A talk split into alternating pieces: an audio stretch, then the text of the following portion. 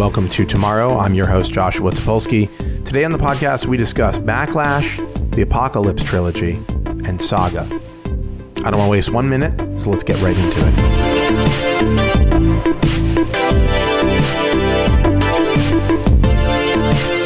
My guest today is one of my favorite people. Uh, he's a great talker.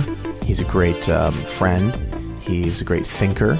He's a he's a wonderful um, he's wonderful to all of his pets, and uh, and he's a man that anybody should uh, feel lucky if they get to call him a friend. They would they should feel lucky. I don't know if they do. I certainly do. I'm of course talking about my good buddy Michael Shane. Hi, Josh. Hi, the managing editor of Bloomberg Digital. I'm very. Uh, I, I do love animals. We used to spend a lot of time together, Michael we were we've we've been married at I the think. Verge. In, the some Verge, states, we're considered at, legally married. At Bloomberg, we are considered legally married still, and I expect some serious um, a serious payout when you keel. Oh, it's coming. I'm looking forward to your death so I can collect big That's time. right. Just keep paying those life insurance premiums. of course I will. Anyhow, Michael, uh, I you know I always love talking to you because we can kind of talk about anything. Yeah. And uh, and there's a lot of there's a there's a, a wide variety of topics to discuss. Now I want to say that this is a Memorial Day uh, podcast. People will be listening to this while they're cook- doing a cookout with their family. Mm-hmm. Uh, they're going to be with their friends and loved ones. They're going to be celebrating uh, Memorial Day, which, of course, as we all know, stands for. Uh, it is the day when our uh, what, do we know what the meaning of Memorial Day is? Do you know? I'm, let me give you a little, little Memo- challenge here. Memorial Day is the holiday where we honor veterans of the United States military. Well, what's Veterans Day? Well, I think. ve- oh, sh- so well, here's the deal. Here's the deal. I don't really know what Memorial Day is for. well, I'm I don't look it up right now. This is this is the thing. Okay, people I who got it. Died. we It's go. Yes, people who it's died people while who serving. in, in this is this is the holiday that the song, uh, that song was written for. You know the one that I'm talking about. I, I don't. You know it's the "I'll proudly stand up" song next to you and defend her still today. Mm, It's about people dying during uh, wartime. Anyhow, you think I should just know that off the top of my head, but for some reason I just blanked completely on Memorial Day. so the reality is with Memorial Day, it is a little bit. I mean, people celebrate and they It's a sad out, holiday. but it's supposed to be a somber day of It's a somber. It's, we we should be we should be chill on Memorial Day. I mean, we should not be celebrating. This is a day to remember people who have given their lives defending uh, our country. I assume it's specifically our country. It is a United States holiday. Um, you don't. You're not celebrating. Now, if somebody else died defending their country, no party for them whatsoever. Do not. well, they have their own Memorial do Days. not. Maybe they do. Maybe they don't. But I'm telling you, as an American citizen, do not celebrate them. Right. So Um, Mem- Memorial Day is for people who died in service. Veterans Day is for all veterans, living, dead, past, present. That's right. Yeah. That's right. And frankly, I don't think we can have enough holidays for these people. I would I mean, agree with that. well, consider this situation: you join the military in America, Yeah. And then someone's like, then John President Donald Trump is like, "Hey, why don't we go over to Syria and uh, crack some skulls?" And you're like, "Okay, well, I'm in the military," and then you have to literally shoot people to death or blow them up or be killed yourself for because Donald Trump uh, picked a fight in Syria. That's some fucked up shit. Okay, and these guys, these men and women, uh, deserve a lot of credit for doing it. And frankly, listen, I'll be honest with you. I'm not saying I wouldn't do it, but I'd prefer not to. You know, Well, that's why America has is you know an all volunteer army, which is why we pretty. have that's why we need nerds. You know, who's gonna who's who's gonna work the switchboard? That's me. Call me up. You need somebody to get some get some uh, fix a, a CPU. You know, get get install some RAM. you, you have IT problems. I'm your guy. Do you want me to go get a gun and blow some people away? Probably not your guy. You'd be like the Doogie Howser character in uh, Starship Troopers, the Neil Patrick Uh, that's Harris correct. character. I would I would be using mm, I had, I would have some kind of telekinesis. Yeah. Or not telekinesis. Uh, what is it when you can when He you had can telepathy. telepathy? I'd have a, Right. some form of telepathy. I'd wear really sick leather outfits, like big black leather jackets, sort of Nazi-ish, but not too Nazi-ish. big trench coat. and I would um I would investigate why the bugs want to kill us. Yeah. Um, here's the thing. I feel bad for the bugs in in in uh, Starship Troopers. I don't know if I'm the only person who feels this way, but at the end of the movie, when they're like, um, "This bug is afraid of us. We can Yeah. kill them." I'm like, fuck that. Well, the I bugs think- should take out humanity. These people suck. I think that's what Verhoeven wanted. I think he wanted you to be more and more conflicted as the movie went on. I think Starship Troopers is one of the greatest movies of the 20th century. There's no question. There's absolutely anybody is- who anybody who questions that statement Is no friend of mine. is an, is not an American. Yeah. And uh, should not be allowed to celebrate Memorial Day. But also, there's no question that uh, Starship Troopers is one of the gre- all-time great films. Yeah. And of course, one of Verhoeven's best. Yes, absolutely. And it's it's a sophisticated satire. I mean, Uh, It it's is. not just a gore fest. It's not just, you know, action for action's sake. There's real real thought and process in the in that movie. There's no question in my mind that uh, there's so many layer. There are so many deep layers in Starship Troopers. Yeah. it's it's works on it works on a tremendously visceral action film level but then it totally works on this other it is tremendous satire but it's also a lot of a lot of real, uh, serious commentary about about the state of of, of um, wars and and and politics and citizenship and uh, what it means to be uh, what it means to be um, a modern person trying Right. to fight an army of bugs And part of the reason I think it's so disarming, right, is because it's science fiction. It's in space. There's spaceships and there's Yeah. futuristic technologies, and it's it's All you that. know shiny and cool. But that just uh, gets you to lower your guard. Right. And then when your guard is down, the bugs strike and they get you and they stick their thing through you. And you're like, oh shit, this bug got me. And then you wake up in a vat and it's like, I guess I'm okay. But then it turns out you have a robotic pelvis or something. I don't really know. But the point is, the point is the bugs were ruthless. The humans were ru- ruthless. And at the end of it, we had to question what it uh, really means to be, uh, to be a citizen. At any rate, so I didn't, I didn't bring you on to talk about Starship Troopers, though. God knows I could speak. I will talk about length. Starship Troopers any week. I speak at great length. Have we talked? We haven't talked since I wrote my big um, Medium piece about the media, and uh, I mean we've talked a little bit, Mm-hmm. but we haven't talked on in public. No, that's true. Uh, but I, I think you'll. I think I would hope that you were appreciative of the fact that the image I used for that piece was a still from the great John Carpenter film Prince of Darkness. Yes, yes, definitely. And in fact, and in fact, I have to say it, it it's possible that, that that scene in the film was an inspiration for writing the story about the media because there's a, if you haven't seen Prince of Darkness, I don't want to do a spoiler for you, but in all seriousness, the movie's from like 1982. So if you haven't seen it now or 1984, Uh. at any rate, have you seen it? Prince of Darkness. If you say no, I'm going to go fucking ballistic. I have not seen. Are you it. fucking kidding me? Are you kidding me? I'm how a busy we, How can we even have a friendship? Look, I'll tell you what. As How soon as this even? How do podcast we is even? over, How are we even relating to one another in this look, as, world? as soon as we stop recording, I'm going to go grab Andrea. Ah, we're going to cook up some dinner, No, and we're going to watch Prince of Darkness. Andrea, let's just get this out in the open, okay? Michael Shane is engaged to be married to a beautiful, lovely woman who he doesn't deserve. Uh, and uh, and you're getting married soon, July 30th, right? Yes, that's correct. It's Very exciting. We're, we're making our plans. We're very excited to Hmm. I'm celebrate so your excited to have you. I'm going to be so blitzed at your wedding. I'm going to get so. It better not be some kind of dry wedding or whatever, because I'm going to go No, dude. absolutely nuts on that open the- bar. it is there for you to partake. that open bar is going to be destroyed. They're going to be like, "We're out of alcohol,", alcohol and you're going to say, "What happened?" And I'm going to be like, "I'm going to st- I'm going to slide in there and be like, it was me." But you won't be able to. You won't understand what I'm saying because I'll be so drunk that the words will simply not sound like Hmm. any kind of language. At any rate, so so now you're gonna you're gonna you and Andrea are gonna watch Prince of Darkness.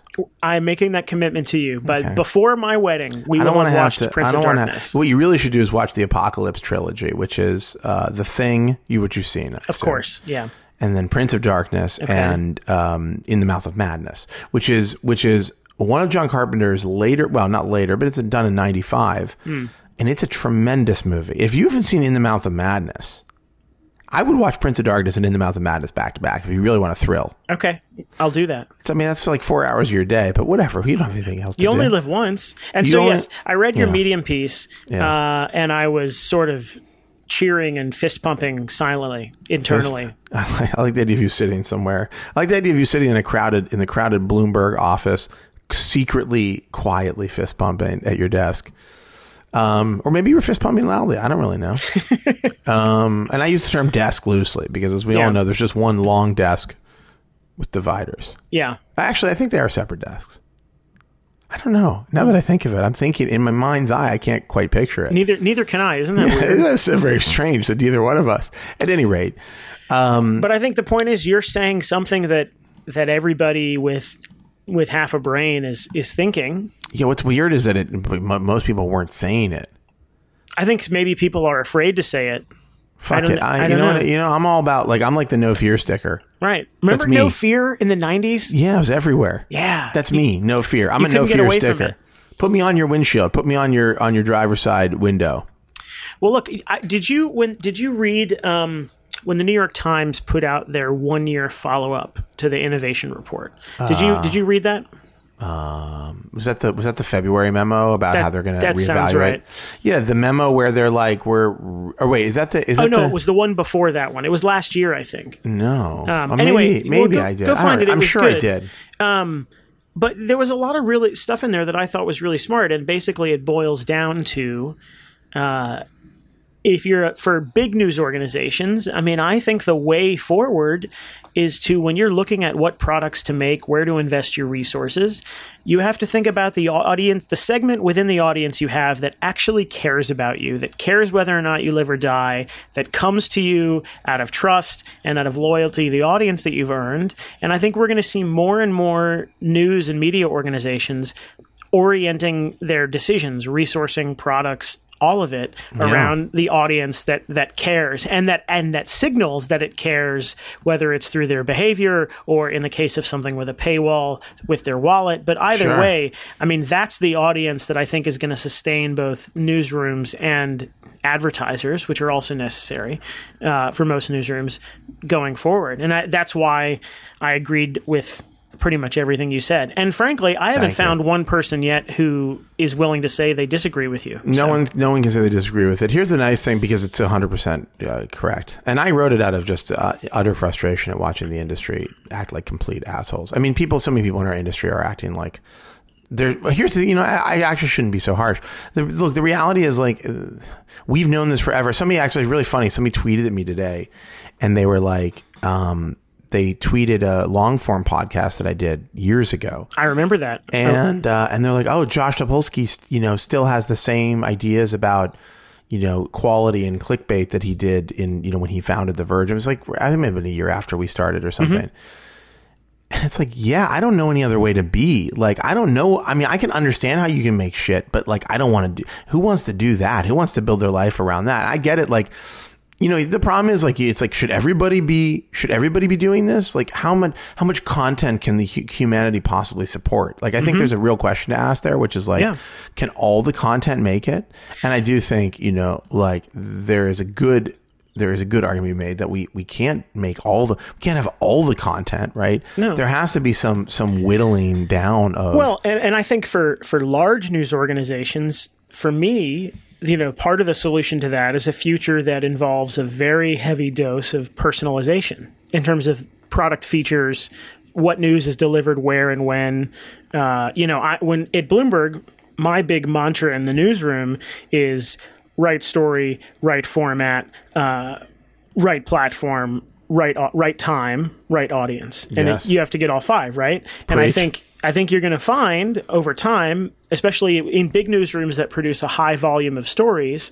Uh, I don't know if we'll see the number of stories go down as long as uh, We the, should. the size of the newsroom is is about the same. But I think what you will see is oh, that we're going to see numbers go down. well, maybe, but I think the key is that that that five point checklist I just enumerated. I think you're going to add sort of personalization, a sprinkle of personalization to all of it, uh, to make it all a lot more effective. Because that's the only way to deliver an audience, the audience that says they care about you. If you put out 200, 300 stories a day, the only way to make sure that every single person who's part of the audience that is loyal and, and cares and is actively engaged, the only way, the only way to take care of those people at scale is really fantastic personalization across platforms. Well, I think that's probably true, but I would also say that we have to we have to and this is kind of my underlying argument about all of it. And by the way, I just wanted to talk about the, the fact that I used a still from Prince of Darkness, but I will I will talk about this more. But my underlying um, question to the industry and to me and to everybody, like to myself and to everybody else, is like, what size should your business be? Because I think when you talk about scale, like w- we don't know. We actually are, are very confused about this answer. Mm-hmm. Like we're not sure what appropriate scale for a business is. In in media. Right. We think because there is infinite audience or presume seemingly infinite infinite audience that we should be able to maybe we should be able to get that audience, right? I mean, if you say there's 3 billion people on the internet, like what's to stop me from assuming that every one of them could be my customer? Like there's no barrier to them being my customer. All they have to do is like okay, maybe if you're in China you can't get to my website or whatever, but like just basically you could make an argument, right? If I'm a news business, you could say, well, we don't offer news about India yet, but we, maybe we should because there's a big audience in India. And we don't offer news about China yet, but we should because there's a big Chinese audience, and on and on. And now Bloomberg, of course, is a global business, so it's a little different. It's it, you know Bloomberg is by its own by its nature a foundationally a global business, Right. But many businesses are not, right? They're That's that's absolutely true. many businesses are like very localized and then they're like okay wait a second let's do so my point is but you know you could also say hey there's 300 million people in america how many are online i don't know uh, at least half probably more. More than that, yeah. i would hope more than that at this point. I should know this number off the top of my head but anyhow you might say every american is our customer but is every american your customer? And i would say this if you really know what the fuck you're talking about your answer is definitely not and also like no way way less than everyone. And like in, in fact a much smaller number than the one we probably have. That's what i would say. I would say is like what i would say is like the real audience is probably smaller than the number you think it is. And and that's good if Well, you look- know if you know what to do with that audience I think the reality is, and this is something you and I've I've probably talked about many times. It's really way too easy to say yes on the internet. Yes. and it's much harder to say i just did it i just did it on the Right. internet Boom. See, uh, so a it's hard Of, it's hard to say no and no one wants you to say no Right. and it's like you know it's one of those things where it's it's like well maybe one more won't, won't hurt you know i'll just Right. have one more piece of you know you get that you know when you get that bag of hershey kisses yeah. I mean, you look, know, for like Halloween or Valentine's Day or something, you get the big bag of Hershey Kisses, Mm. and Hershey Kisses are really small, you know. And you're like, oh, but, you know, I'm gonna have like five, and you're like, all right, whatever. And then you're like, shit, the bag, this bag's just sitting here. and Maybe then you I'll have, like- and then you have know, like, diabetes. it's half over. the bag is gone, and you're and you die. You drop dead from uh, several horrible ailments. But you know, it's it is like that. It is like. You don't kind of realize all you're saying yes to the to these Yeah. things over and over again, and before you know it, you're like, "Oh, why did I eat?" It's like this Mexican meal that I had just before I did I we did the podcast. Yeah, We with the started the guacamole burrito. I had a guacamole burrito, which is a really delicious. I'm Yeah. sure you can imagine what it is. But at any rate, I was like, look, I could I could have just had a few chips. I didn't. I had all the chips, and now I'm paying for it. Okay, Yeah, I this mean, conversation is pure torture for me. You have to be really rigorous about what you say yes to and what you say no to. I agree. Uh, and in a business, the bigger Just the like business dating. gets, Just the like more, dating. yeah, the more Choose people wisely. you have. You know, it's uh, there's a lot of competing pressures, but ultimately, the reason it becomes difficult to say no to things is bec- is when you have once you reach a certain number of people involved in a business, it is uh, inevitable that there will be different definitions of what success is operating at the same time. And that's when things really start to get messed up. Yeah. And that's when you have disagreements over what you should say yes to and what you should say no to. Uh, and so you have to sort of come together and hold hands at some point and really say, this is who we are and this is what we're about. Uh, it's hard. wow, it was an abrupt end there. Yeah. You got distracted by an email, didn't you? No, I didn't. Definitely did not. Distracted by a tweet. Nope, don't even have Twitter open. I'm so I'm Ah, so what I do. jacked into this Neither conversation. do I. I'm also jacked in. We are so Um, pure. No, we're totally untainted by the by the flow and flood of content on the internet. But I, I've been having this conversation a lot with people. I mean, I whatever. I mean, it's I'm sure it's very boring at this point, but I do feel like it's not boring to me because I think the stakes are here. Are the stakes for me. We either go in the direction that we're going in as an industry, and we keep making this commodity shit. Which everybody makes, almost everybody makes. I don't care what your business is. I don't care if it's like you're high quality, you're local. You say whatever you say. You're making. Most people are making commodity stuff. And by the way, sometimes you want to make like the cheap, easy stuff because it's fun to do and you you're into it and you get something good to say. I totally understand that happens. Uh, and but but you know the reality is like for me, the way I think of it is this is a philosophical um, issue. And my philosophical issue is if my job has to be making content for an uh, vague idea of an audience, and the content is increasingly um, not useful and not meaningful, and and insults the intelligence of its audience, then I don't want to be in that business. Right? Well, look, maybe this is a just a word game, but maybe the, the job is not making content. Correct. The job, the job is who is your audience and what are what's your agreement with them? Are they coming to you because you've agreed that you will entertain them? Is it that you've agreed that you will inform them, that you'll edify them somehow? Right. And and that's the job is to Of course, is to meet, wrong with- is to meet that agreement. There's nothing wrong with entertainment. And if No, that's, of course if that's not. what you do, then by all means. But Right. but I think that, that we have this confused the a situation that confuses entertainment and and actually nothing for something meaningful. Well, I would I would passes it off. I would edit. I, would- let me edit you real fast. I would say we're in a situation where people are confusing scale with something meaningful. I couldn't agree with you more. I just finished my coffee and it was great. Hmm. Worth every penny that I paid for it. It's um Peet's. It was a K cup. Oh, nice. Yeah. I'm not promoting Peet's, but I'm just saying it's a pretty good K cup. Have I ever told you how much I like my K cup machine? No, I'm again also not promoting uh, Keurig in any way. In fact, I think they're fairly despicable for creating a DRM version of K cups. But uh, fight But the I- power. but a lot of people, you know, look, a lot of people are coffee snobs. And then, by the way, I like a good cup of coffee. I enjoy a tasty, um, uh, slowly made pour over Ooh, or whatever the hot new way to get coffee is. yeah. But also, like, I'm just trying to get some fucking coffee in my mouth. Okay, you know, I'm just trying to get caffeine in my mouth, down my throat, and into my brain. Let me let me tell you about a new kitchen appliance I have. That I'm very Okay, fond of. by all means. I got a Breville centrifugal juicer. It's one of the juicers with the plunger, you know, and it's got the spinning spinning Yes. thing and it pulverizes yes, it, so you very can take good. like a whole apple and drop it in. That reminds me. I just thought of you mentioning this because I know you got a lot. You said a wedding shower, didn't you? Yeah, we did have a wedding shower. I just remembered what I got you for your wedding. Hold on, hold that thought. One, I don't want you to tell me. I'm not to gonna be tell you. surprised. I wouldn't Okay, tell good. you. So anyway, I've been making green juice. Check check out what's in this juice. Yeah, All right, we got a lot of celery, yeah, a lot of kale, sure, of course. a couple of cucumbers. This is old news to me, man. You got a whole knows green nice juice. some lemon, some ginger,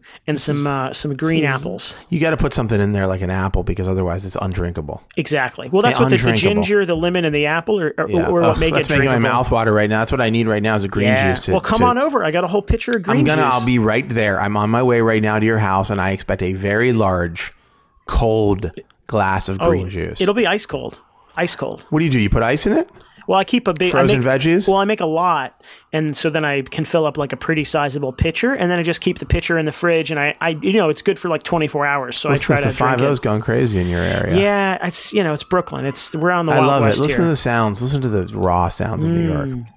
Anyhow, what were we talking about? Oh, we were talking about content. right? Because So, yeah, first so- we were talking about Prince of Darkness. And we were talking about the Starship Troopers. It was all very good stuff. Anyhow, the point is, we need to talk about Peter Thiel. okay, But, let's do but it. uh, Here's what I'm going to do. I think I want to take a break All right, because I think we've been going for like 20 minutes or something. that's correct. easily. You got. We have to monetize. You got to monetize this thing. I got to monetize this content. Okay, Right. this content's not going to monetize itself. exactly. so we're going to take a break and listen to a word from our sponsor, which you'll the word you will you will hear the words from me.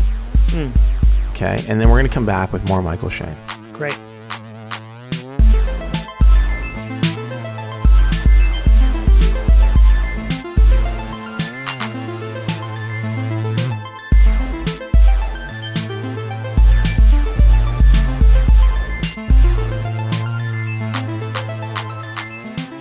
Tomorrow is brought to you by VideoBlocks. VideoBlocks is a subscription-based stock media company that gives you unlimited access to premium stock footage everyone can afford. It's a great value with an unlimited download model that gives you access to 115,000 HD video clips, actually more than 115,000 clips, After Effects templates, motion backgrounds, and cinemagraphs. And on average, subscribers pay less than a dollar per download over the course of a year. You get the same content you would find on a more expensive stock site at a cheaper price. There's a great variety of time lapse, aerials, US slash international locations, slow motion, nature shots, which are, of course, my favorite uh, because I love nature. Uh, in fact, I'm infatuated with nature uh, and more. You, they're also continuously adding new content so the library stays fresh, and subscribers receive membership only access to the marketplace for even more clips uh, from their global contributor community. Everything is 100% royalty free. Uh, you've got unrestricted usage rights for personal or commercial projects, and you can keep what you download and maintain usage rights forever. So get your subscription today for only 99 bucks at www.videoblocks.com slash x slash tomorrow, which I know sounds complicated. So I'm going to spell this out. It's www.videoblocks, that's V I D E O B L O C K S dot com slash x slash tomorrow. Check it out.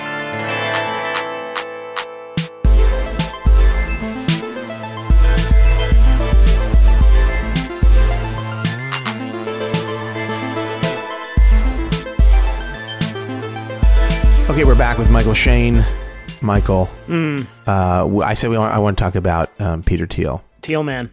I'm going to set this up. Let me set right. this up for real quick for the people who don't know. So uh, last week, Nick Denton did an interview with um, uh, with the New York Times, and he said, "Look, I think a, a billionaire, a Silicon Valley billionaire, has actually been bankrolling the Hulk Hogan trial." As we all know, um, Gawker was found guilty in this Hulk Hogan trial. They were uh, got this crazy um, uh, Hulk Hogan was awarded a crazy amount of money, like 150 million dollars or something. Yeah, I believe it was 140. 140. Right. And um and there were some unusual things about the case that sort of I guess led Denton to, to suspect that that the person who was um the person who was backing Hogan's case, Hulk Hogan's case, may may uh, be uh, somebody that we didn't suspect. Mm-hmm. Anyhow, so it turns out that this, the person backing um, these that that lawsuit and several others is the uh, is a billionaire named Peter Thiel. Peter Thiel is uh, amongst other things he's on the board of Facebook. He's one of the PayPal founders or one of the very early investors in PayPal uh, and a handful of other. Um, he's not a PayPal founder, is he? Uh, This information you and I both should know, but neither one of us do. Once again, I mean, he was part of the PayPal mafia, the PayPal mafia. right? That's correct. He's also behind uh, Palantir, uh, but he's invested in Facebook, LinkedIn, uh, he Yammer, co-founded. Stripe. He, I'm sorry, he Yelp. co-founded PayPal. I was Okay, right. right. So there you go. Yeah. Anyhow, so um, he made a half million dollar investment in uh, Facebook in August twenty. Uh, sorry, two thousand four. Um, anyhow, he's a very rich guy, and he basically so so. I think his his the uh, issue with Gawker started many years ago when they wrote an article about him, essentially outing him. He's gay, Correct. and they wrote this article, which is a really stupid article uh, is like, hey, Peter Thiel is really gay. And I think, look, I mean, Gawker's point, and, and I'm, I'm not going to defend their that story or many of the stories that that Thiel and other people take issue with because I take issue with them. Their point was sort of like they were sort of poking fun at the idea that there's some sensitivity in Silicon Valley with um, th- that this other investors may not be 100% comfortable with gay investors, you know, which is I don't know if it's true or not, but that was sort of some of the some of the notions they were putting forward in this article. Well, They look, I think the point is, in order to have a productive, sort of sensible conversation about what's going on, you almost have to abstract Gawker out of it because Gawker is such Well- a polarizing well, you, business. you, you you can abstract Gawker, but it's important to say that the beginnings of Peter Thiel's anger stem from a, what appears to be an article that was like outing him. Yes. Okay. In pub, like just saying, "Hey, this guy's gay" publicly, and maybe he wasn't ready to or didn't want to talk about it and felt like it was an invasion of privacy. And there were more articles about him and people that he considers friends. And look, Gawker has made some.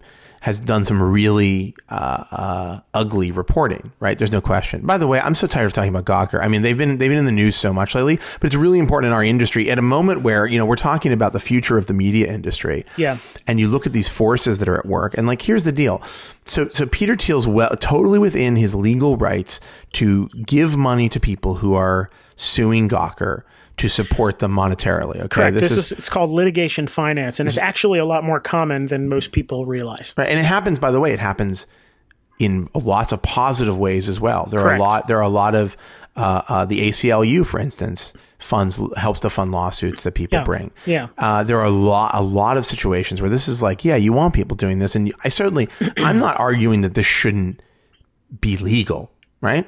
Right. But what I what I what I would argue and what is scary and and and you can by the way you can feel this already is this idea that um, if Peter Thiel doesn't like what you write about him, this is what he's saying. It's very clear.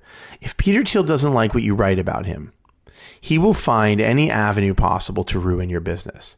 And Peter Thiel has a lot more money than most media businesses. Okay, Yep. he's worth like two point two billion or two point eight billion. Um, Oh, by the way, side note: P- Peter Thiel's also backing Donald Trump.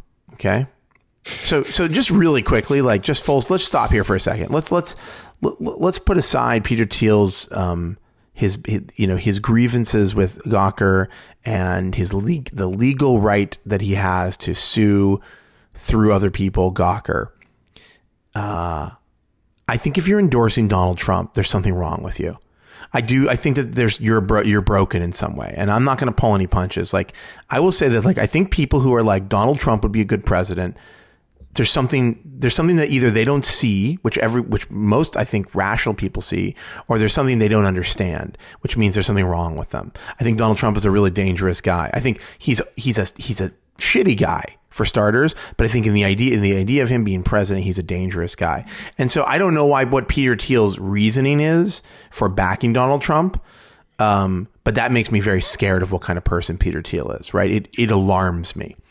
Uh, because Donald Trump's not a good guy. He's like a horrible racist. I mean, literally, there was just an article, great article, which everybody should read about the speech he gave in San Diego, where he spent an hour of his, sorry, part of his hour of his speech to an au- large audience. He spent 12 minutes talking about a judge in a case, a personal case against Donald Trump's uh, school, his bullshit school or whatever, Trump, Trump Institute or whatever it's called.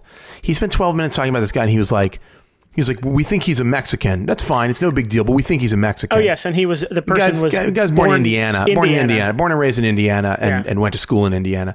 Whatever. I mean, but just that this this is like dangerous talk, right? So I think Donald Trump's a dangerous, shitty Right. person, and I Well, think the so- people, I think people who endorse Donald Trump might be. I'm not entirely sure, but might be dangerous, shitty people as well. So here's well, the only thing I'll add to that because I think that was a pretty complete uh, statement. There is That was that just a detour, just to talk a little bit about where Peter Thiel's coming from. there was a um, one of the professors at the Naval War College. Uh, this guy, named- his name is Tom Nichols. He's on Twitter uh, at Radio Free Tom. Uh, he's a professor at the Naval War College, so it's not a huge logical leap to assume that he is probably right of center, but. He did a, a, a pretty short tweet storm this past week where he basically reminded people uh, in clear, like step by step terms that whoever is elected president has control of thousands of nuclear weapons. Weapons that could completely obliterate most of the planet in about 30 minutes. Right. There's And, but- there, yeah. And by the way, we, we people don't remember that because it's been so long, even in the Bush era. Right. W. You know, George Bush sucked in many ways, but I never was like, oh, he might launch a nuclear attack on somebody for no reason. I mean, you get the impression at the very least he would be reined in by the people around Right. him. So, you Donald know, Trump does, Donald Trump doesn't even have people around him. Right. And so obviously this this professor Tom Nichols was saying, you know, I'm not comfortable with Donald Trump is president. Uh, but the point is, it's something we should all remember before we go vote. We're not just voting for the person who's going to be appointing Supreme Court justices or the person who is ultimately held responsible for the economy, even though that's kind of BS. Yeah. And we're not just voting for the person who tries to decide or influence whether taxes go up or down. We are voting for someone who can literally launch a nuclear strike. He could destroy. He could destroy the world. I mean, I don't think he will, but I, I, I think it's like it's, it's he, he's shitty enough that I, I would be concerned about it. But hold on, this is just that's just the first thing I wanted to mention about Peter Thiel's character. Right. Let's get back to the meet the Gawker situation. Well, I want to know. I want to get back to some other. I want to say some other things about Peter Thiel. Peter Thiel has voiced publicly that he feels that women's suffrage uh, is is should not have occurred, and that uh, and that women shouldn't have the right to vote, and that it upset the balance of democracy of a democratic society. That's awkward. So Peter Peter Thiel doesn't think women should have the right to vote.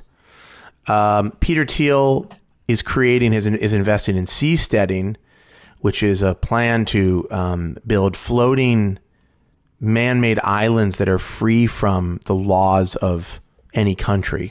right. International waters. Yeah, so they can do whatever it is they want to do, but uh, I assume something horrible. We've seen the island of Dr. Moreau, so you can just go ahead and imagine. Look, what, Um, I, what I've been thinking about this week is just that there are there's basically no situation in which revenge is a healthy impulse, and you just have to think about the the level of revenge Thiel has decided he wants to, you know, exact upon Gawker. You know, it's what is this eight years in the making or something like that. Um, and so, regardless of what you think of Gawker, uh, it's a little I think it's a little scary. So the point is that this guy, uh, you probably don't agree with most. If you're listening to me and you like you like listening to me ever, which maybe not it will be the case for most people listening, but uh, you probably don't. You probably would not like Peter Thiel. You probably would not think he's a good guy with good ideas. But the important thing is that here's here's what I get to. Like here here's the deal. I understand it's legal. I understand he's mad. But I know in my gut, and I'm not just saying this, like, listen, Gawker is literally the hardest fucking business to defend in the world. Like, they make British tabloids look classy, okay? Right? Like, they, they make the worst of the worst look pretty good, right? They've done some really heinous stuff. Like, they wrote this story about the, this Conde Nast CFO. They, like, basically outed him and wrote the story about how he was having an affair. And yeah. it was just really ugly stuff. And this is the thing that really kind of, like, was the, I feel like was a little bit of a nail in the coffin for Gawker's like credibility to a lot of people. But the the point is like they're the hardest thing in the world to, to defend. And so understand that when I defend them, I'm coming at it from the perspective of a guy who's like, fuck these dudes. They they're doing horrible shit. Well, so so so the thing that the problem with Thiel, sorry, and then I'll let you jump in. Mm-hmm, mm-hmm. There's I don't have any there's no legal I can we can all say look it's his first amendment and he's you know freedom of speech and all of this stuff and that goes both ways but there's something wrong I know it in my gut that there's something wrong that a person can do this. It's like giving, like, do I think that they have committed a crime that should be punishable by death? No, I don't. Is this a, do they do, do they commit the equivalent of um, journalistic murder? You know, did they slander somebody uh, did they write lies that were were completely unfounded in an attempt to destroy a person's life? No, they didn't. They didn't do that. I mean, most of the things, and the vast majority of the things they've done, have been legal. And by the way, I think that when this, if this Hulk Hogan case ever gets to the Supreme Court, which it is increasingly likely that it will, given the stakes in this, uh, and, and just so you know, and there's another side of this I want to talk about a little bit, but I don't think this stands at the Supreme Court level. I don't think Hulk, Hulk Hogan's ruling stands. Okay. Well, I think, I think most get, people. I think you get that case out of Florida, and there's going to be a very different ruling. You get it in front of a Supreme Court, and they're going to look at it very differently. I think most people, at the very least, expect the judgment to be significantly reduced. Oh yeah, but I think that the precedent that it sets is very difficult for the Supreme Court to look at. Right. Well, look, it's it's interesting to use that word precedent because that's for me, uh, and this, and I'm not uh, sort of saying I'm I'm not taking a side on this, but the interesting thing is that even if you believe that like Thiel's motives really are like just revenge. Like there's no conspiracy. Because remember, this is also a guy who's made significant contributions to um, the Committee to Protect Journalists, right? So he's saying, I'm just going after Gawker. But the scary thing is, what he's done is he's revealed a playbook that anyone of sufficient means can use if they that, haven't already thought of the idea. So when every, talking about everyone, precedents, it's a scary precedent to that set. every the every that everyone who feels like you know you, you listen to these guys like Chris Sacca you know, who's as, as far as I can tell, he, he's outspoken, but he seems like a fairly reasonable guy. And he's tweeting about, he's like, yeah, I got burned in hell, Gawker. And it's like, I just don't think they understand the scope as it, as, as often is the case in Silicon Valley. What is invested in and what is done from a technical or business standpoint is not seen through the eyes of an ethical standpoint, right? It's not looked at as an ethical question ever. It's looked at as a business or an investment uh, or or a technology question. And I think there's a really similar. I think there's something that's really similar that's going on here, where it's like step back for a minute and look at the long term impact and the message that this sends.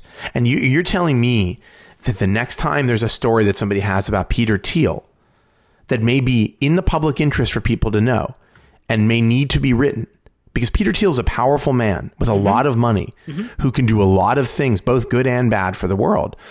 The next time that writer goes to write that story and takes it to their editor and their editor has to make a decision, you're going to fucking tell me that they're not thinking about their business being sued out of existence by an angry, sad little billionaire who has to have his way, who doesn't like to be talked about badly in the press?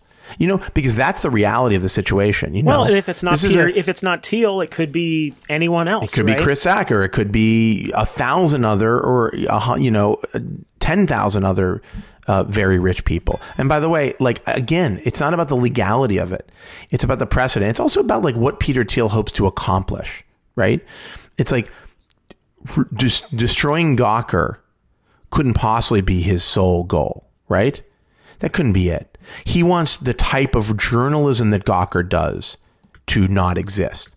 And you see other, by the way, other founders and other investors have tweeted about this or talked about it publicly. And they say, yeah, you know, these guys didn't play by the rules. They didn't do journalism the way we think, think they should do it. And it's like, well, it's not your decision how they do journalism, Well, right? this That- was. Did you read uh, what Ben Thompson over at Stratechery wrote about the whole Thiel situation? Uh, I think I did. It was a piece that he published, what, like four Thursday. days ago? Yeah, Thursday. It's called Peter Thiel, comic book hero. It's Yeah. really it's it's very smart. It's very measured. Um, but he he in a follow up sort of post on Twitter, you know, he he said, uh, "Let me find this for you." The concern I have is the sense I get in the tech industry that the press is a bully to be fought against. Wake up! Tech is dominant. The press is completely subservient. Uh, look at Thiel slash Facebook versus Gawker with a business lens. If tech doesn't wake up to its own power, it runs the risk of doing stupid things that lead to regulation. And then he goes on because he obviously is uh, against most regulation in tech. But the point is, um, I would also look at it from another point of view, which is right now, the dynamics around Silicon Valley look a lot like they have around Wall Street in the past. And I think that Silicon Valley needs to be very careful that they don't end up on the wrong side, sort of the of on the wrong side of the American psyche. You know what I mean? Yeah, I mean, I mean, this is ugly. This is ugly stuff, and I, I mean, Gawker's ugly. But but the, here's here's uh, Vinod Khosla uh, responding to Kara Swisher about this case. Kara says this is a tweet in 2007. Peter Thiel told me media was dead. Now he's trying to kill one media company. And here's what Khosla says. This is of Khosla Ventures. Clickbait journalists need to be taught lessons. Far less ethics and more click chasing in press today. I'm for Thiel, right?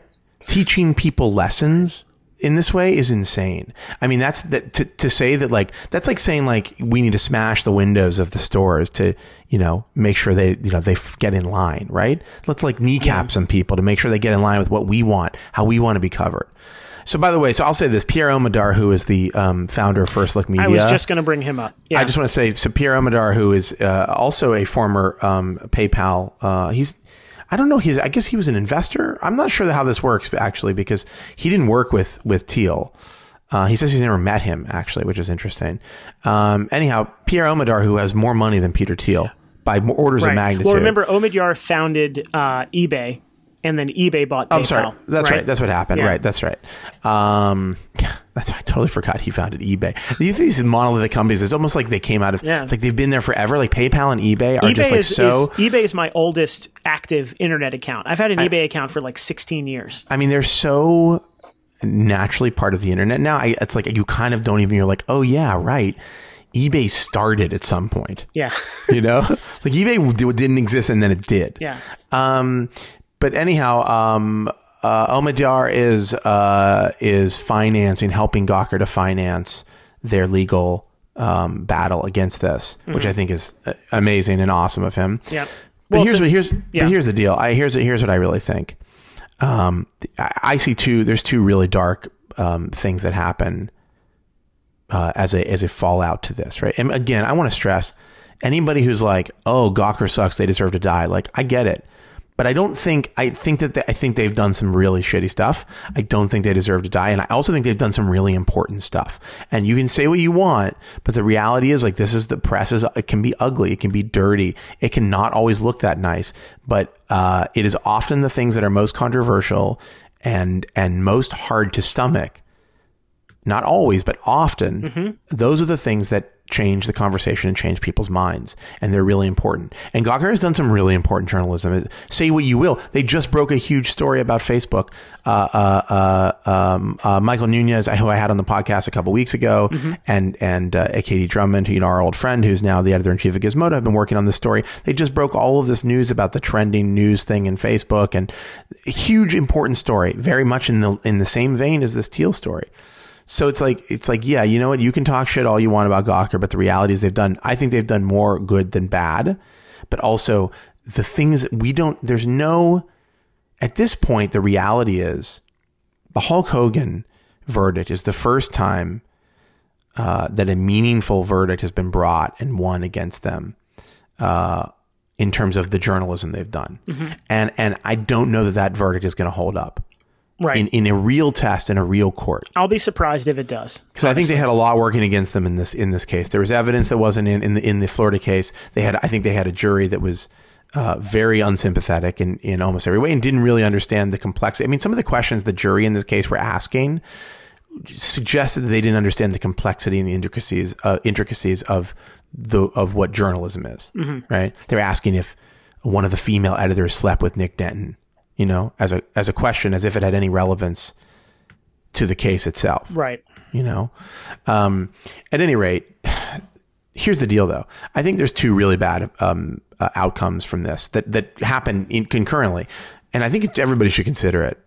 Uh, the first is that is that it has this chilling effect and that it that, uh, forget about the phrase chilling effect is that the first is that it, it makes people think twice when they're doing real journalism. It makes them worried and scared and makes them uh, less likely to do important journalistic work uh, the second is that i think this creates this this um idea that Ben Thompson raises about bullying, you know, or that the press has to be fought. To me, my like gut reaction is like if Peter Thiel thinks that silencing Gawker or anybody he doesn't like uh, who writes something about him that he doesn't like is the way to proceed, then I think we should everybody should make it uh, a big part of their job to to f- watch what Peter Thiel does, to cover what Peter Thiel does, to talk about and expose as much about Peter Thiel as is reasonable. But I think he becomes a bigger target in terms of uh, storytelling. I think he becomes. I think he should be more scrutinized because if if if he's holding himself to some to the standard and saying like this is where he draws the line, and I think we need to be really clear on like who's drawing the line.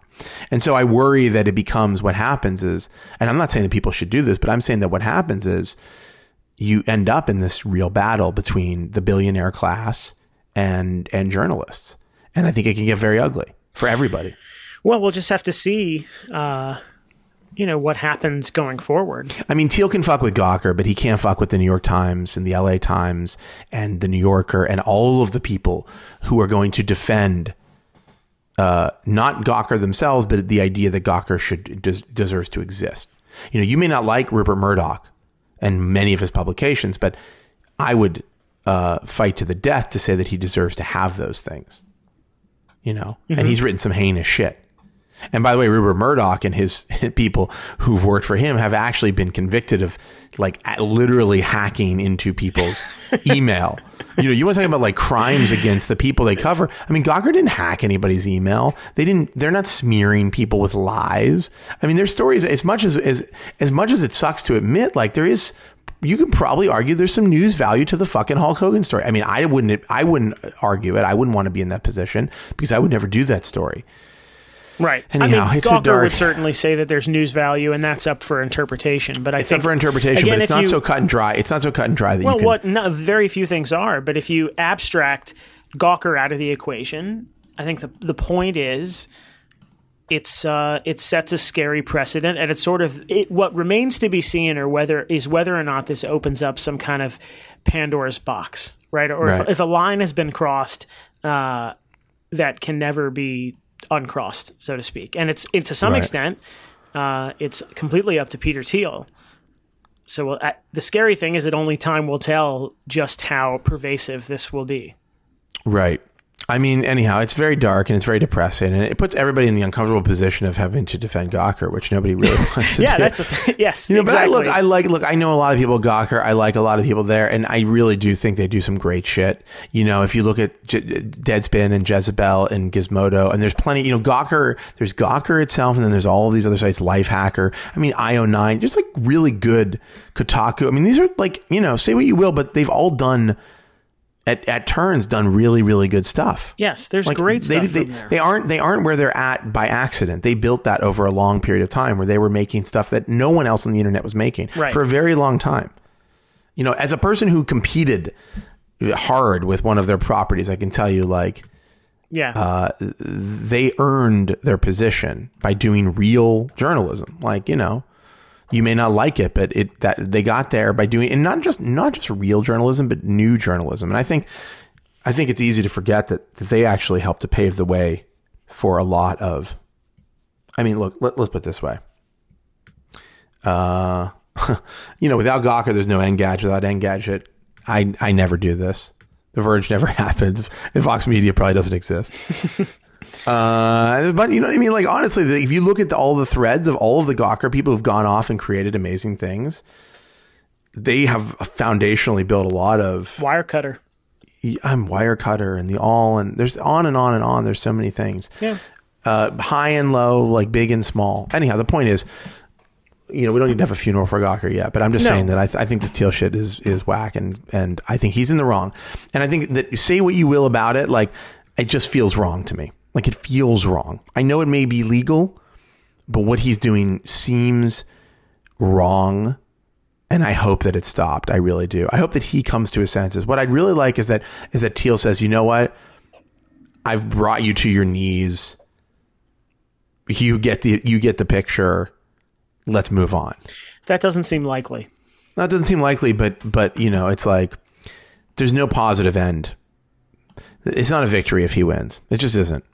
And and and I'm sure at this point he must understand it. Well, he's look. The guy didn't get where he is by being anything less than insanely intelligent, right? So Well, maybe. I don't, I don't know.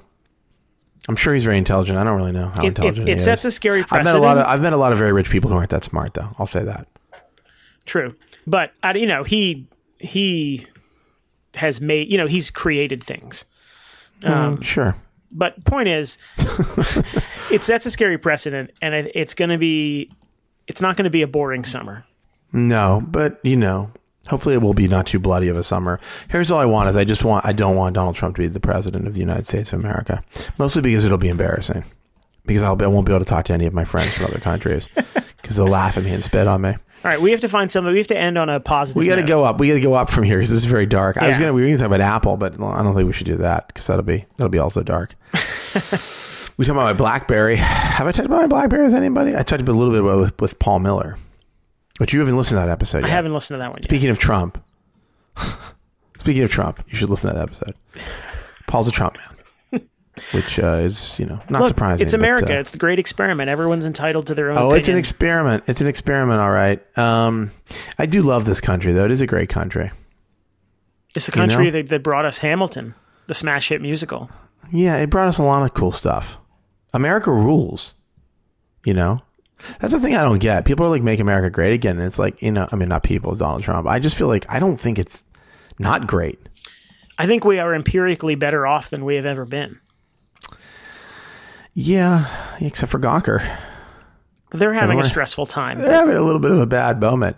Um, I don't know what what else is there to talk about. You know, I, I did want to talk a little bit about the. Um, I thought uh, um, I talked I talked this about this a bit with Paul, but I think it's a really interesting place to to explore, which is this idea uh, about the future of interfaces and Apple's sort of lack of leadership there. Uh, and I have to say, I'm I'm I'm curious about WWDC and if they're going to do something. Now, do you say lack of leadership because they have because because Siri is obviously not the not the most powerful, the best uh, voice assistant out no, there? and- Actually, let- I would back up from Siri for a second, and I would say what's re- what really has become clear is uh, the lack of, of intuitiveness. Now, not any mobile device is perfect, but the lack of intuitiveness in Apple's interfaces at every level is pretty striking. now, do you feel like it? Earlier versions of iOS were better. Is that what you're saying? I think that we had less. I think that our needs were less sophisticated in earlier versions. I think that as as services, as social networks and connected services have expanded, as we have lived more and more of our lives online, and we've had more and more of our lives brought into the mobile devices in our pockets, I don't think that Apple has done a great job of keeping pace with that with the experience of the modern consumer. And I would say like a great example is I mean Apple Music is a place to start, right? As a, mm-hmm. as an as an example of a place where it doesn't seem to keep pace with the with the use cases and the natural behavior of a modern consumer, but all across their mobile But operating that, but systems. you're saying specifically that you're talking. These are critiques of the interface. Well, it's interface. It's not just interface. It's services. It's interface. But think about this: interface is increasingly influenced by, um, by predictiveness, right? There are uh, like like m- my Android phone is much better at making assumptions about what I want to do. How Right. so? How so? Okay, here's a good example. Yeah, hit me. Um, when you share uh, something in Chrome for Android, you get a share sheet, right? First time you share, you get a share sheet, right? The next time you share, it gives you the thing that you. It gives you an automatic.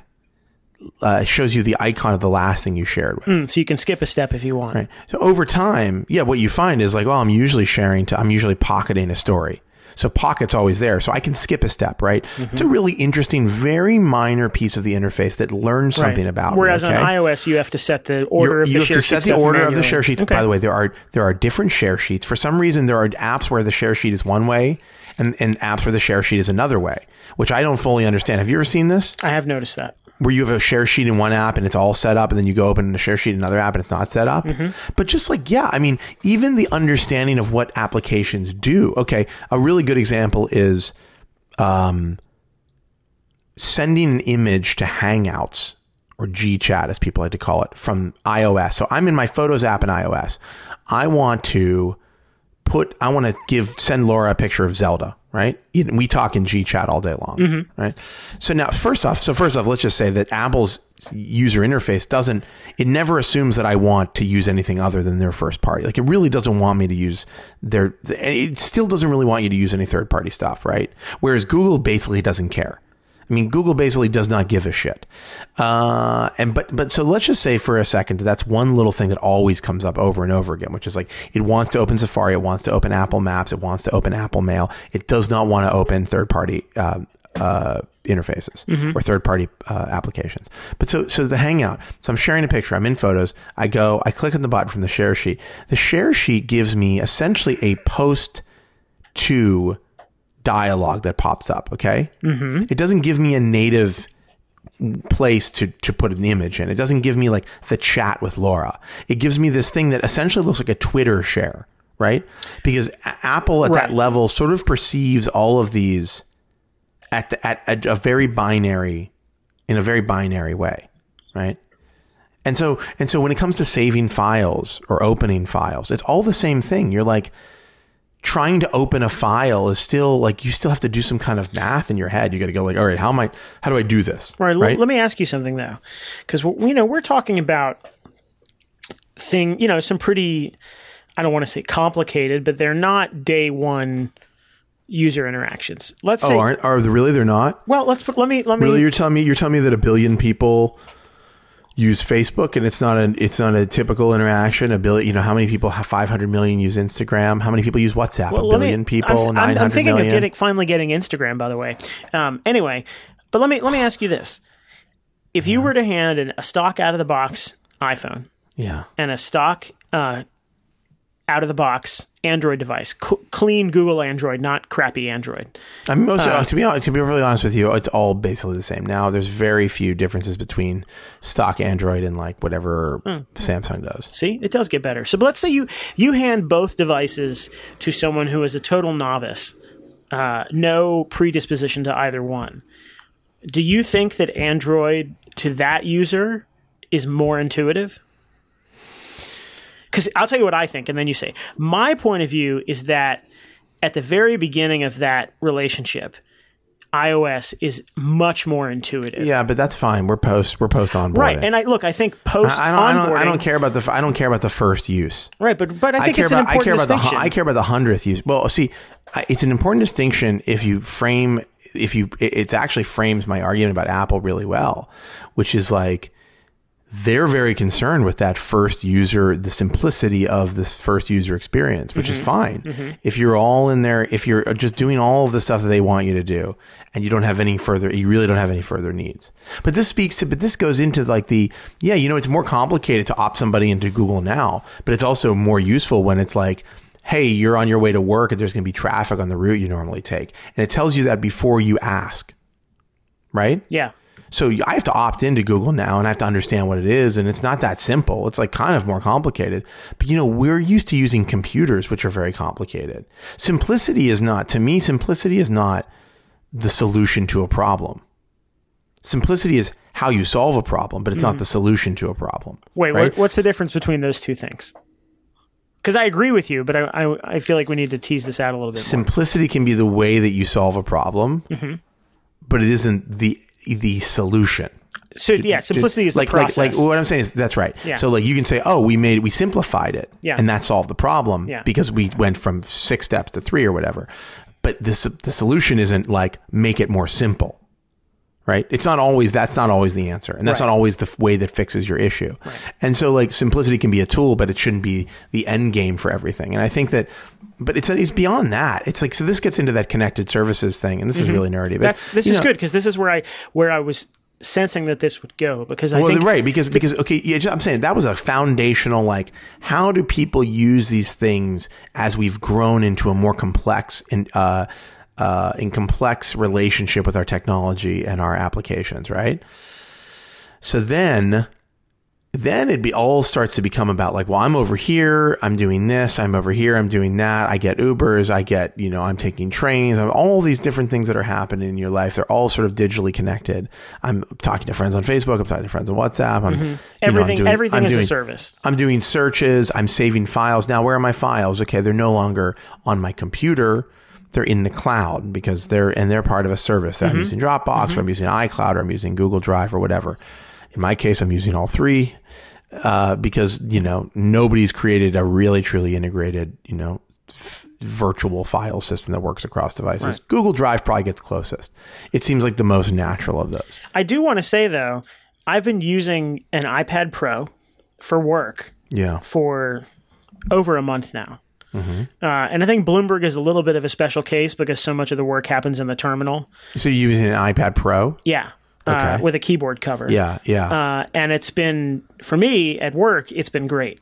I've been thinking about getting the smaller iPad Pro with the keyboard cover. I actually was typing on it the other day, and I was like, "This is pretty good." I mean, like, look, honestly, for me, I, it, the only time I but really. what do you do with that big? You have the big one. I have the big one because that's because There's that's when I ordered there's them. nothing on the display. Well, I mean, I love being able to have Trello in one side and Twitter in the other, the terminal on one side, and and my Yeah, but if you could dock, you know, you could dock three apps, maybe you'd be in business. That screen is gigantic. it's pretty big, but it's good. I do want to try the smaller one.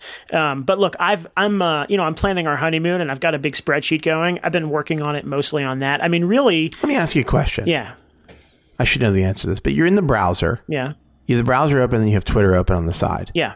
Can you drag an image from the out of the browser and drop it into Twitter and tweet the image? No, you. See, this is what I'm fucking talking about. Okay. yeah, but Android now- can't do that either. Uh, I think it can. I don't think so. Actually, I'm trying to think of what uses. I'm trying to think of a, dev- if I have a device that uses split screen that I could do it. And I don't use any. I don't use an Android tablet because those are basically. But that's a great use case that every time I But by the way, why does an Apple? iPad- Why does an Apple make that p- possible? Well, maybe they will. Maybe they're listening right now. WWDC that- is right I, around the I corner. hope. I hope they are. But this is what I'm talking about. Is is okay? You gave people this ability, but like naturally, the first thing I think is like I'm looking at like you know I'm looking at something. I see like a great GIF, and then I want to tweet it. What do I have to do? I have to copy. I have Oh. to copy the image and that then paste yeah, I it. mean, that workflow sucks on every mobile device. right. That's and right. for you know heavy heavy Twitter users like you and me, that's a real problem. Yeah, for heavy But users. but I'm loving the iPad Pro. Honestly, the only thing is uh, mean, I just I wish I had you, I uh, guess. I wish I had better handwriting and I could actually draw because then it'd be even more. do you have the pen? You get the whole setup. I do have the pen because they just ordered complete sets for work, uh, and I haven't. I have no use for the pen, so I'm just put keeping it in the box and not messing with it. But I've really enjoyed using it for work, to be honest. And and the only thing I really I mean, I'll be honest with you. Can I just be straight up with you for a second? yeah, be straight. If I'm in, if I'm in, I want to compare these two things. If I'm in my browser on Android Mm-hmm. and I long press on an image, I can share the image directly from the image, and it shares it right into Twitter. Like Mm. it's one, it's like one click basically. Right. Whereas on the on iOS, you only get save image and copy. Right. I'm gonna see. I actually want to see. I guess you can copy, and then it's another step. Let's just as it, and this is not a good use of anybody's time, but I'm going to do it just for the hell of it. Uh, let's see here. Okay, same image. I'm on Giphy, by the way. Great website. Everybody should check it out. You can search. You can save the image. Open image, a new tab. Okay, that's in. Let me try it in Safari. This is good. I think this is a great experience for people who are listening to this podcast right yeah. now. Well, that's what we provide. I hope they're enjoying this as much as I'm enjoying it. All right, here we go. Let me check it out from Safari. Oh, oh boy. 3D Touch. Yeah, save image and copy. That even fewer options. 3D Touch lets me see the image. That's so stupid. What a terrible, terrible idea for an interface. Um, Now, one thing I haven't when's the tried last yet. time you used 3D Touch? I don't. I have a. I don't have the. I only have a iPhone uh, six six plus. Ugh, that's disgusting. Um, so one thing I haven't really done much of yet is photo editing on the iPad Pro. Um, because that's like honestly, I have an iMac at home, and that's the main thing I use it for. Because it's not in a. It's like off in a closet office space, so it's away from the rest of the apartment. So I don't use it that much these days, unless I'm doing like a photo project. Right. So that's one thing that maybe I could use the pen, the pen, the pencil for is uh, photo editing on the iPad Pro. But you know, then I, I got to get dongles, and it's a whole to do. I don't know. It's, I'm getting too old for this. It's making me very, very upset just hearing about it. Dongles. Can I tell you? Dongles. A- anyhow, uh, so we should wrap. But and what I'm saying is, I guess what I'm saying is, uh, Marco Arment wrote this thing, and uh, I don't really usually agree with most of the things he writes, but uh, this one I thought was smart. It was just like, what if Apple's wrong about this and they haven't really been spending time and energy getting this right? But I really do think um, the issue is uh, all this stuff has to work together and has to work together fluidly. And what bots are trying to solve and what AI is trying to solve and what at least it should be trying to solve is not like some crazy new uh, level of interaction that we've never experienced before, but a more fluid interaction and a more predictive Right. interaction with the machines that we have to use every day. Well, look, right? if, if anything, now is the time for companies to figure it out. Because I think this is something you'll agree with, which is that we're in between hardware moments, right? We've talked about this before. And so I think we're in the middle of a period right now where there's going to be a lot of time for all companies to focus on software and services uh, in, in as far as smartphones and mobile devices are concerned because I don't think we're going to see any huge leaps forward. We're not going to see any paradigm shifts in mobile hardware for quite a while. And I think it's all software and services now, and every company is going to have to focus on that and figure out how to do it really, really, really well. Because that's Right. that's the differentiator. right, right. I agree. And Starship Troopers is the bomb. When can I watch this uh, Superman Batman movie uh, on via streaming? Batman versus Superman? Yeah. Oh, I don't know. I haven't seen it either. That's the most important thing for me to answer. and I'm not going to see this new X Men movie because it looks absurd. And just as I'm so over it. I watched Deadpool. It was fine. I, I rented it. I thought it was funny. Yeah, it was worth fine, the it's fine. six dollars. It's, it's I actually bought it because I was like, you know, what, I just want to watch something I haven't seen, something new. Mm. I haven't seen. I don't care. These all these superhero movies are so ridiculous. It's almost It's like, we've had too much of a good thing. Yeah, it's. I feel like it's just like too much content on the superhero front at this point. I mean, when I was growing up, my friends and I were, would talk about, oh my God, if they made a live action X Men movie, that would be a dream come true and it could be amazing. And now it's all happened, but I think we may be uh, overdosing a little bit. I mean, trip on this shit just for a second. All Okay, right. when was when was the last Batman movie made? When was the Dark Knight Rises made? Stand by, I'm Googling the dark. Uh, I think it's like I want to say 2011. survey says 2012. Okay, 2012. Okay, it's four years later. Now it's a brand new Batman, new franchise, whole new. I mean, whole new deal. Like, what's wrong with us? Like, like this is so crazy to me. So much. We just did. We just did like a decade of Batman movies, and they're like they can't keep that Batman universe going. They can't. It's unsustainable. So they're like, let's make a new. This is the same with like Spider Man. We're getting our third Spider Man in like less than 15 years or something. So it was uh, Tobey Maguire, right? Yeah, it was, and then uh, Andrew Garfield right, did so- two of them. Social Network guy. Yeah, Uh, and and, now and now it's whoever the new kid is, and from the from the uh, Captain America movie. Look, I tell you what. Why, why don't we end this podcast? I know I sound I know I sound old, but what I really am trying to say is like, revenge is a dish best served cold. Now, what I'm really trying to say is, is sometimes Revenge is a dish best served through litigation finance. Yeah, seriously. What I'm trying to say is, less is more sometimes. Less is less actually is more. You know. Yeah. Well, look, I tell you what. or or more is more and just give me a fucking TV series that's decent about any of these major characters. I want to see a I want to see a Superman. No, I'm not really interested in Superman. Actually, all these people bore the shit out of me at this point. Well, you know, I, I, You know what? You know what I want to see a movie of what? Saga. Have you read Saga? No. Brian K. Vaughan. fucking amazing series. It, it's interesting that you mention how they're all boring you uh, because I just instapapered a story a couple of, within the past couple of days, basically talking about how all the characters in the Marvel Universe or the X Men, Avengers, all these people, the, with every movie, all the characters become more alike instead of more distinct. there's nothing. There's just nothing left for these guys to do. But hold on, we were supposed to end the podcast with something uplifting, and I have something. Oh, you got something? You know, I like to end the podcast with recommendations. Yes, Uh, you know, I'm planning our honeymoon. I keep hearing about this. We're going to Japan, and so I love Japan. so do I. So I have reread very recently the William Gibson essay from 15 years ago called "My Own Private Tokyo" that ran in Wired. Oh, Uh, I haven't. I don't think I've read that. It's amazing. Google it. It's on the internet. Are you gonna get a Buzz Rickson jack jacket while you're there? They're a little pricey. I did go. Is it Buzz Rickson? That's what it's. It is brand, Rickson. right? Yeah. Last time I was in Tokyo, which was a very quick trip, though, I did go to the Buzz Rickson store, and Speaking it of- is amazing. It's so of- beautiful. Of, of William Gibson, yeah, he just uh, wrote a comic book he did. Um, called Archangel, yes. which I'm definitely interested in. But I haven't read his last two books, so I feel like a bad. I feel like Right. a bad fan. I need to. I've had the peripheral sitting on, yeah, a, I, on a desk I started. for a while. I started reading. Maybe that's the only one I haven't read. I started reading it, but I didn't. I didn't. I couldn't. Um, I haven't read anything. you know what? You know what else has been recommended to me recently, and this What's is a, a Thomas Houston recommendation: Seven? Eves by Neal Stephenson. Oh, People have been yeah, raving I- about this. I almost bought it. I want to. I want to read that. Well, I really now recommend. is a good time because it just came out in paperback. It's like eleven dollars on. Can I recommend Saga to you? Yeah, I'm gonna. It is. Gonna is the. it right. It is the most original and interesting, and thoughtful and weird comic book I've read in Oh, forever. So what's the? Give me the the two sentence version of what it's about. I mean, I, there is no two sentence version. It's it takes place in a world that is unlike ours, but very similar to ours.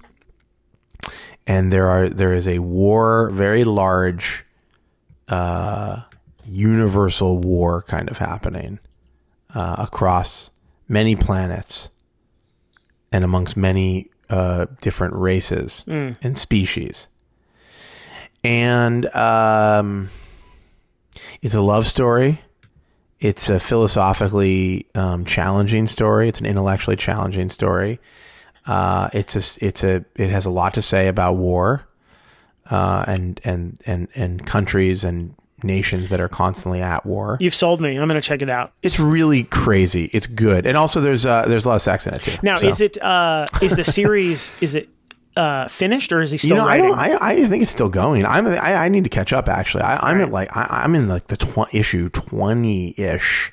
There's a couple of collections. You can buy some collections of like the yeah, I see that. Of the of the first. Yeah, I mean, I would just read. Yeah, there's been 36 issues so far. Okay. like. Oh, so I'm way behind. I should really catch up. and right, I well, bought I'm some definitely gonna check digitally. I bought some. I mean, I think reading it in hand is the best way to do it. Yeah. Okay. So there's there's the recommendation: Saga and My Own Private Tokyo, the essay by William Gibson. All right, I'm gonna look at. I'm gonna look into both of those. Well, I've read Saga, but I'm gonna look into my own Private Tokyo. All right. That's a good way to end it, Michael. Uh, this has been great as always. You're a, a, a great man to talk to. You bring out the best and pro- possibly the worst in me as well. Well, that's Um, what that's what makes for a, a happy and healthy relationship. That's so great. That's wonderful. Well, thank you for coming on again, and you've got to do it again, and you will do it again, of course, because Anytime uh, because we made that bet and you lost, and now you're on the big time. for life. This is great. Thank you. No, thank you. Bye. Bye. Well, that is our show for this week. We'll be back next week with more. And as always, I wish you and your family the very best. But unfortunately, your family is now embroiled in a long, complicated, and disturbing war with an alien race that they can't possibly understand.